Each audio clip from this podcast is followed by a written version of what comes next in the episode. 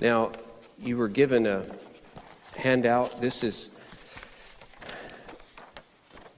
I try to make it just two pages, front and back, okay? Uh, because you're not going to, and you don't need to look at anything more than that, probably, right?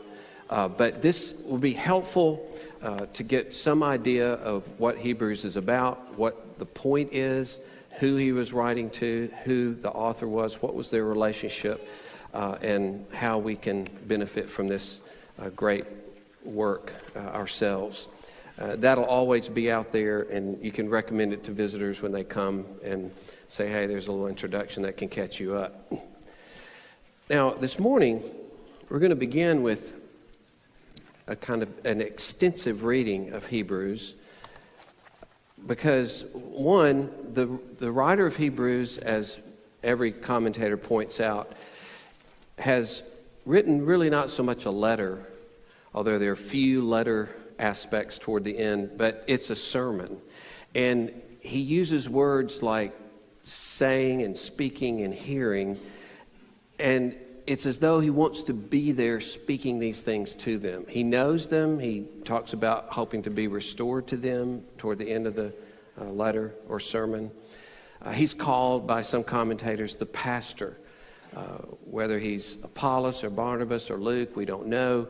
Uh, but he was in Paul's circles. He knew Timothy, uh, talked about he and Timothy being with the Hebrews sometime in the future.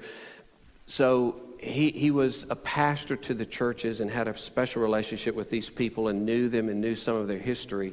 And so he's, he, he would like to be there and he's talking as though he was there. For that reason, I think it would be really helpful for us to read some of this as he meant for it to be read. And sometimes that's one of the richest, richest things we can do is just read the word. And the portions I've selected center around the person of Jesus Christ, which is really the centerpiece of what he's doing here, uh, to the end that he can exhort them to continue uh, to give themselves to Christ, to continue to hold fast their hope, which is the title of our whole series Holding Fast Our Hope. And just so you know, like a person who's uh, being, uh, the verdict's being read, they have to go to jail for three years, and then they say the, the 300 days you've already spent in jail count against that. So this is counting against the whole sermon, okay? It's just part of the sermon. So there's not a sermon tacked onto this, it's part of it, right? So, whew, aren't you glad? okay, so turn then to Hebrews in your uh, Bible. The, if you want to use the Bible that's in the pew, it's on page 1001.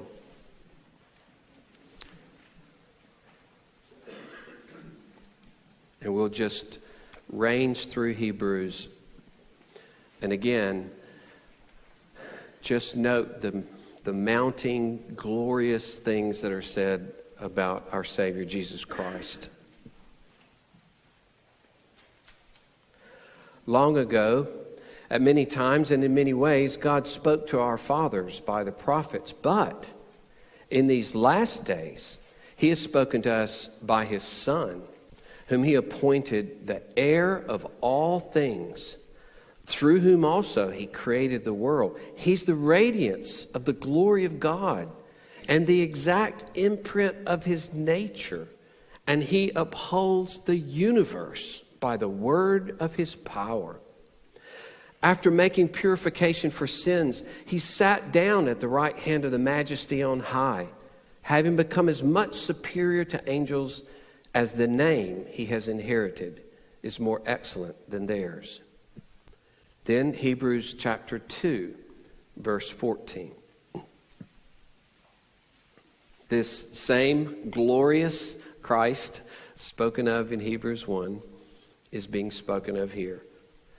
Since, therefore, the children share in flesh and blood, he himself likewise partook of the same things, that through death he might destroy the one who has the power of death, that is, the devil, and deliver all those who through fear of death were subject to lifelong slavery. For surely it is not angels that he helps, but he helps the offspring of Abraham. Therefore, he had to be made like his brothers in every respect, so that he might become a merciful and faithful high priest in the service of God to make propitiation for the sins of the people. For because he himself has suffered when tempted, he is able to help those who are being tempted. then Hebrews chapter 4, verse 14.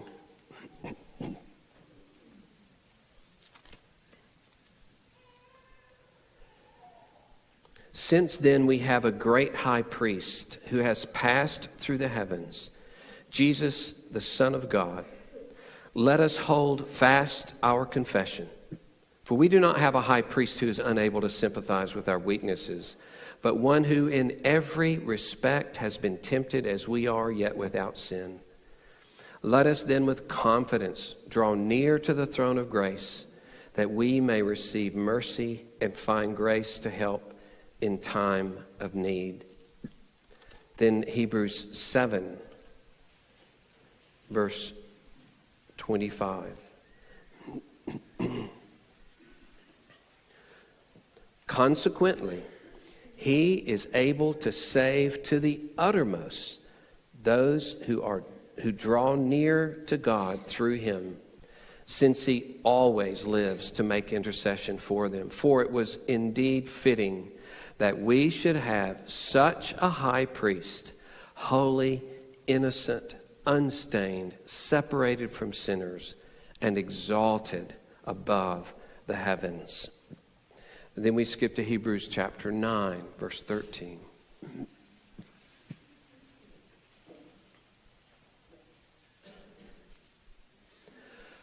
For if the blood of goats and bulls and the sprinkling of defiled persons with the ashes of a heifer sanctify, sanctify for the purification of the flesh, how much more will the blood of Christ, who through the eternal Spirit offered himself without blemish to God, purify our conscience from dead works to serve the living God? And Hebrews 10 11 speaking again of his great act of sacrifice.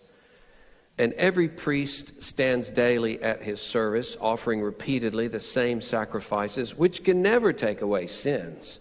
But when Christ had offered for all time a single sacrifice for sins, he sat down at the right hand of God, waiting from that time until his enemy should be made a footstool for his feet. For by a single offering, he has perfected for all time those who are being sanctified.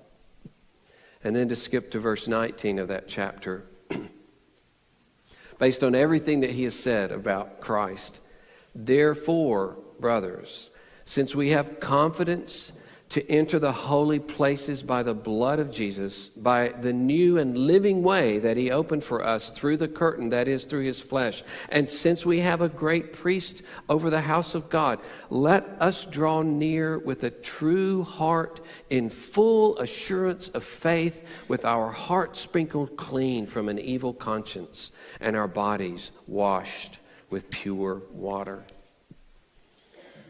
Then in Hebrews 12, verse 22, contrasting how those in the Old Testament stood before Mount Sinai, he says this about us. And notice it's in the past tense, it's, it's already happened, we're already there.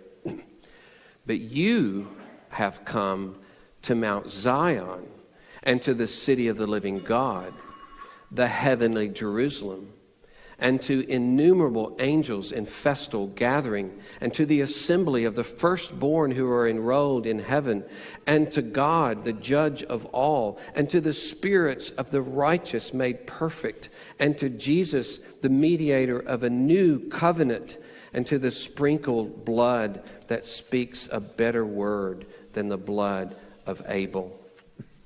And finally, in chapter 12, just drop down to verse 28.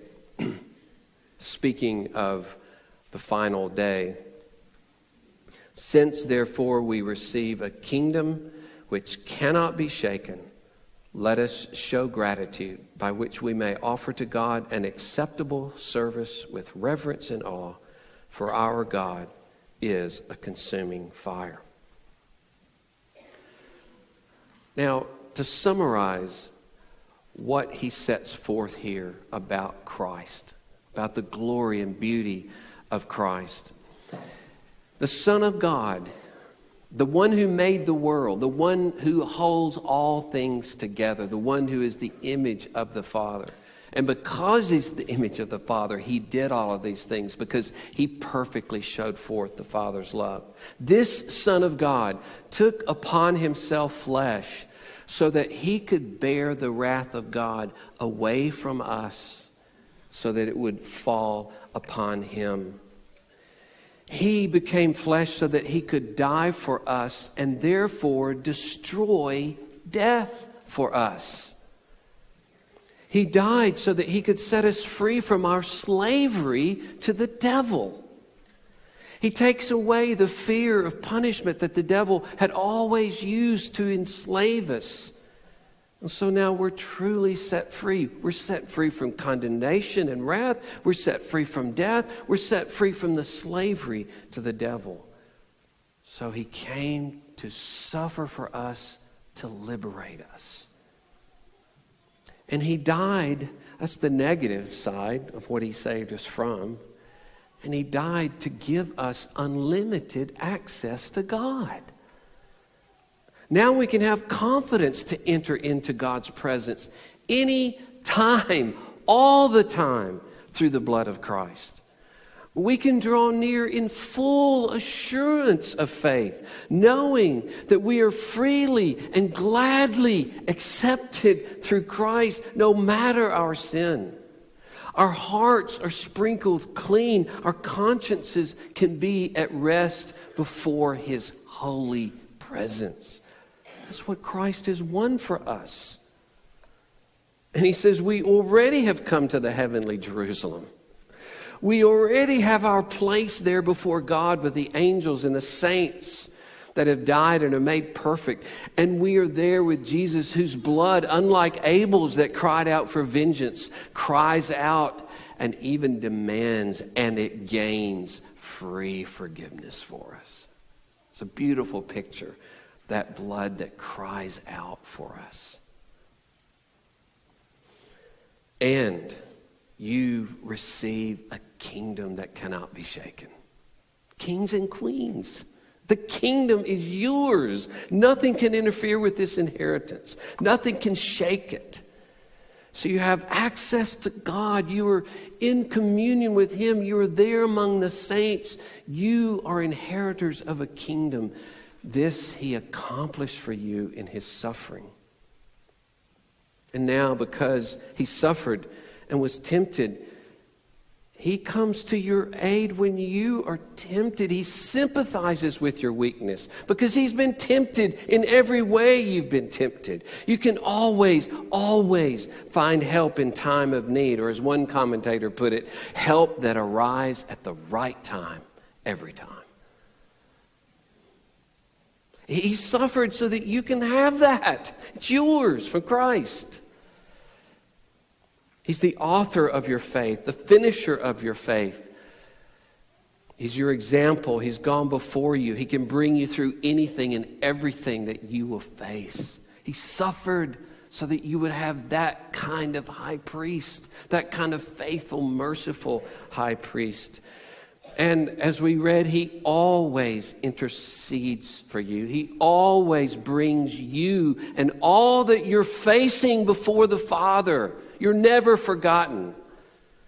Most of us know what it's like to be at the pool and your kid has found the diving board and he jumps in 85 times and every time he says, Look, Daddy, look. Okay, okay, I love this, you know. no, kids, we do love to watch you. Don't think your parents don't. They just love to watch you. That's never the case. He's always looking. He always knows you. He always knows your need. And He's always interceding for your needs. always faithful, merciful high priest. So, he sets Christ before them, but he calls this whole sermon, and this is why we, one of the reasons we think it is a sermon, is he calls it my word of exhortation in chapter 13. My word of exhortation. The whole point, as, as many have pointed out, all of this doctrine, this rich teaching of Christ, is all pointed to this end to exhort them and urge them and encourage them to stay faithful to Christ in the midst of persecution. They are in danger of abandoning their confidence in Christ and their confession of Christ. They are in spiritual crisis. They had faced persecution early on in a noble way. They sacrificed their property and well being in order to help their brothers and sisters in prison, knowing that, this, that I'll probably lose everything by going to visit them. And they did it. But persecution has worn on them, and a fresh wave has likely begun, and some of them have already abandoned the fellowship. the hearts of some are hardening to this gospel. It's not so important to them. They're not willing to suffer for it. They're ready to give up. It's into that circumstance that he is setting forth this feast of Christ. And you can, here, here's another reading. You don't have to turn to these passages, but just hear, just listen to how he addresses them again and again. Therefore, we must pay much closer attention to what we've heard, lest we drift away from it. Later, do not harden your hearts as in the rebellion on the day of testing in the wilderness, like the Israelites did. Take care, brothers, lest there be in any of you an evil, unbelieving heart leading you to fall away from the living God. And then listen uh, how he follows. But exhort one another every day, as long as it's called today, that none of you be hardened by the deceitfulness of sin. See the urgency of it. Urgency of holding on to each other and speaking to each other and bringing Christ before each other all the time. Therefore, while the promise of entering his rest still stands, let us fear lest any of you should seem to have failed to reach that rest.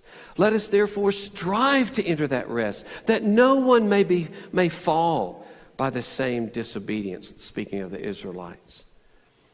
And in Hebrews 6, as we desire each of you to show the same earnestness, to have the full assurance of hope until the end, so that you won't be sluggish, but imitators of those who through faith and patience inherit the promises.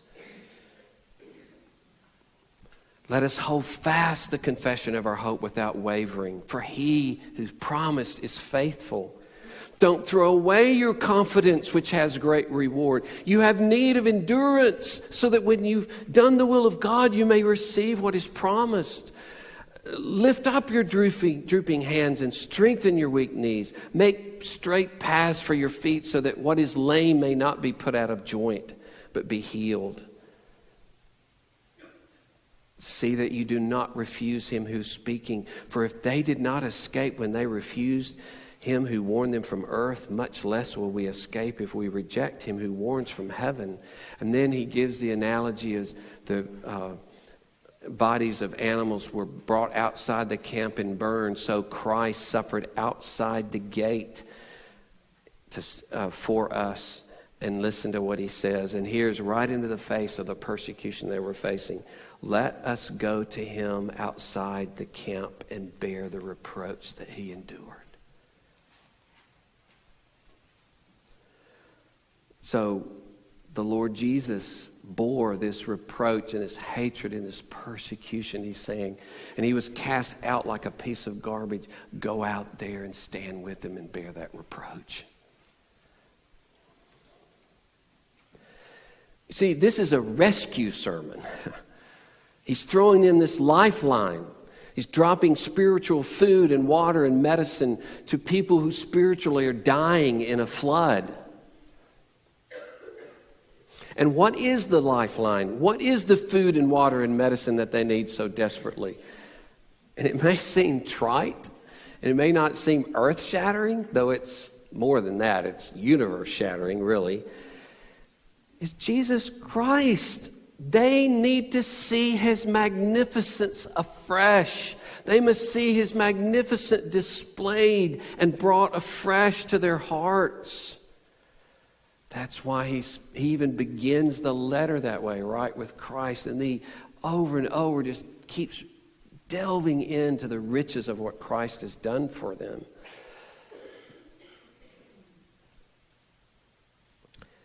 So, though the whole letter is this word of exhortation, that everything he says is devoted to the end of shaking them and convincing them to continue to hold fast their hope, the tool he uses is Christ describing who he is, describing how great his work for sinners is. Trying to make them be in love with Christ again, to be stirred and moved to an adoration of Christ again, to be amazed at Christ, to capture them and grip them. It's because the beauty of Christ has faded from their hearts that now they can be close to abandoning him in the face of persecution. See, at this point, persecution is real, and in our lives, tragedy is real, and devastating loss is real. And if Christ is not real to your hearts, you won't continue to trust Him as you suffer. You just won't. It's not real. It's fake. It's, it's, it fades out. And this is so hard for us. And it may not be that you openly abandon the church, as some of these church members have done in Hebrews. Without open persecution, many stay in the church, but their affections are not lively for Christ. That's faded a long time ago. Maybe never was much there.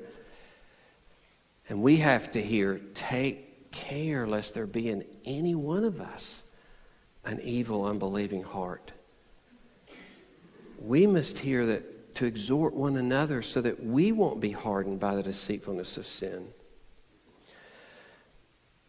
And, you know, I'll put it this way, and, and if anybody needs to hear this, I do as a pastor. I do as not just a pastor, as Darwin Jordan, who struggles with my love for Christ as well. But I have to beware of ever, and let's put it in this metaphor, shrugging my shoulders at Christ. You know? Where you hear about his beauty, you hear about the cross, you hear about his sacrifice, you just think, eh, okay, I know, I've heard it, uh, how many times, you know, all that. Happens to kids a lot raised in the church. It's kind of, you hear it and you kind of steel yourself against it and it never plants in your heart. So, a warm affection, an amazement, astonishment, an adoration for Christ. It's never been planted there.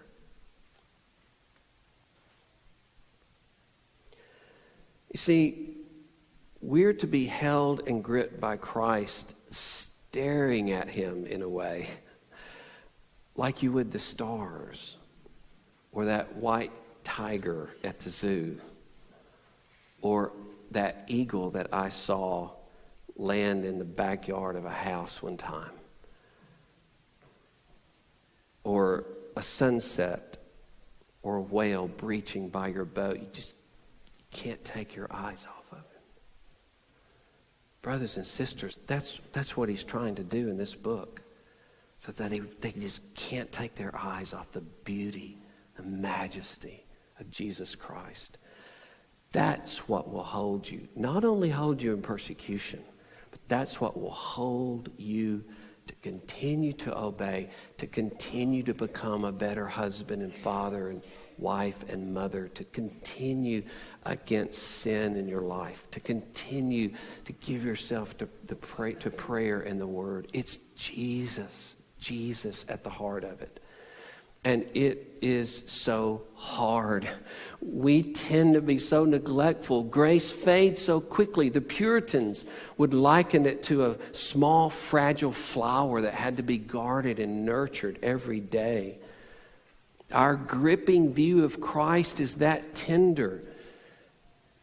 And by God's grace, it'll be sustained. But from our perspective, in terms of the care you and I have to take, we must think I've got to carefully guard and nurture a vivid awareness of His greatness. That's really, in a sense, your chief work from which everything flows a moving perception of his beauty, the gladness that he's acted on your behalf, the wonder that you're forgiven, the wonder that you're accepted and favored by God through Christ's suffering, that you have unlimited access to God. Take care, this writer says, that you not be deceived by the, that you not be hardened by the deceitfulness of sin. Hardening is sometimes gradual, it progresses imperceptibly. You're deceived that it doesn't matter if you don't pray. It doesn't matter if you don't attend Bible studies or Sunday school. It doesn't matter if you don't meet with other saints for encouragement in small groups or in one on one or, or one another's home or whatever. And I'm not saying you've got to do any particular one of those things, but just the attitude, just the heart of saying, I need to be with God's people so I can be encouraged so that I can keep alive this beauty of Christ in my heart so that I can be stirred up. And when you begin to think, I don't need all this care, then beware that that's not the beginning of being hardened by the deceitfulness of sin. So we need to be stirred up for Christ. And this is what God's about in our lives. I, I'm always struck by God, by Paul's prayer in Ephesians 3 for the uh, people at Ephesus. He says, I pray that according to the riches of his glory, that means the full extent of God, the, the full capability God has, that you will be strengthened with power through his Spirit in your inner being for the end result that you, with all the saints, may know the love of Christ that surpasses knowledge. It takes the infinite power of God working in your inner man, saving you and me, that we could continue to know the love of Christ that surpasses knowledge. That's why Paul said in 1 Corinthians 2, verse 2, I knew nothing among you save Christ and Him crucified. It didn't mean that's all he said, but everything hovered around Christ and Him crucified. And that's basically Hebrews' message Christ and Him crucified. He said, that, that was the whole, that's the heart, the molten core of everything that I spoke to you.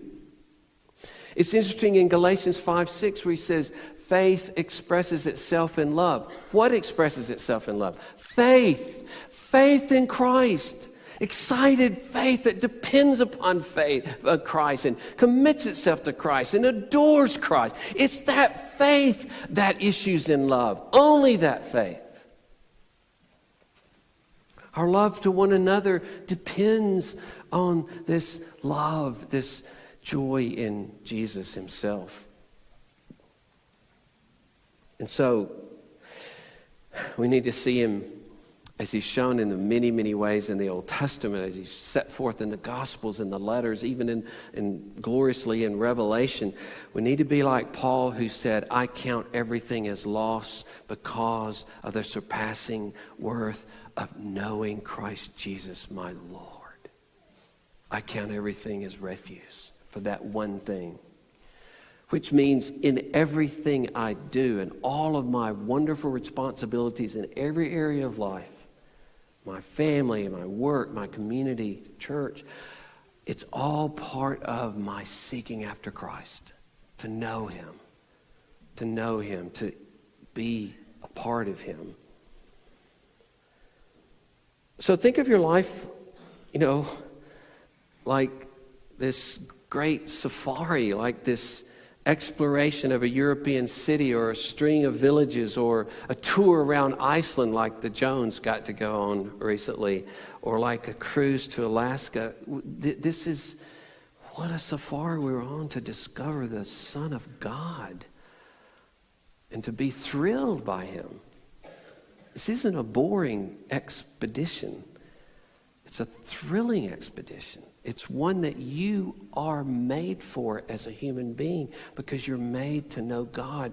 And how has God made himself known? In the person of Christ. This is how you know God. You're made for God. This is it. This is who you are.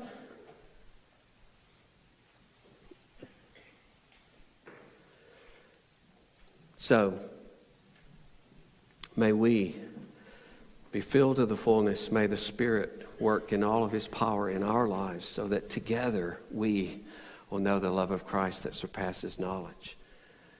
And in so doing, may continue to profess Him. Let me read to you uh, again what we sang in our first hymn. it puts it so beautifully. I, I end with this.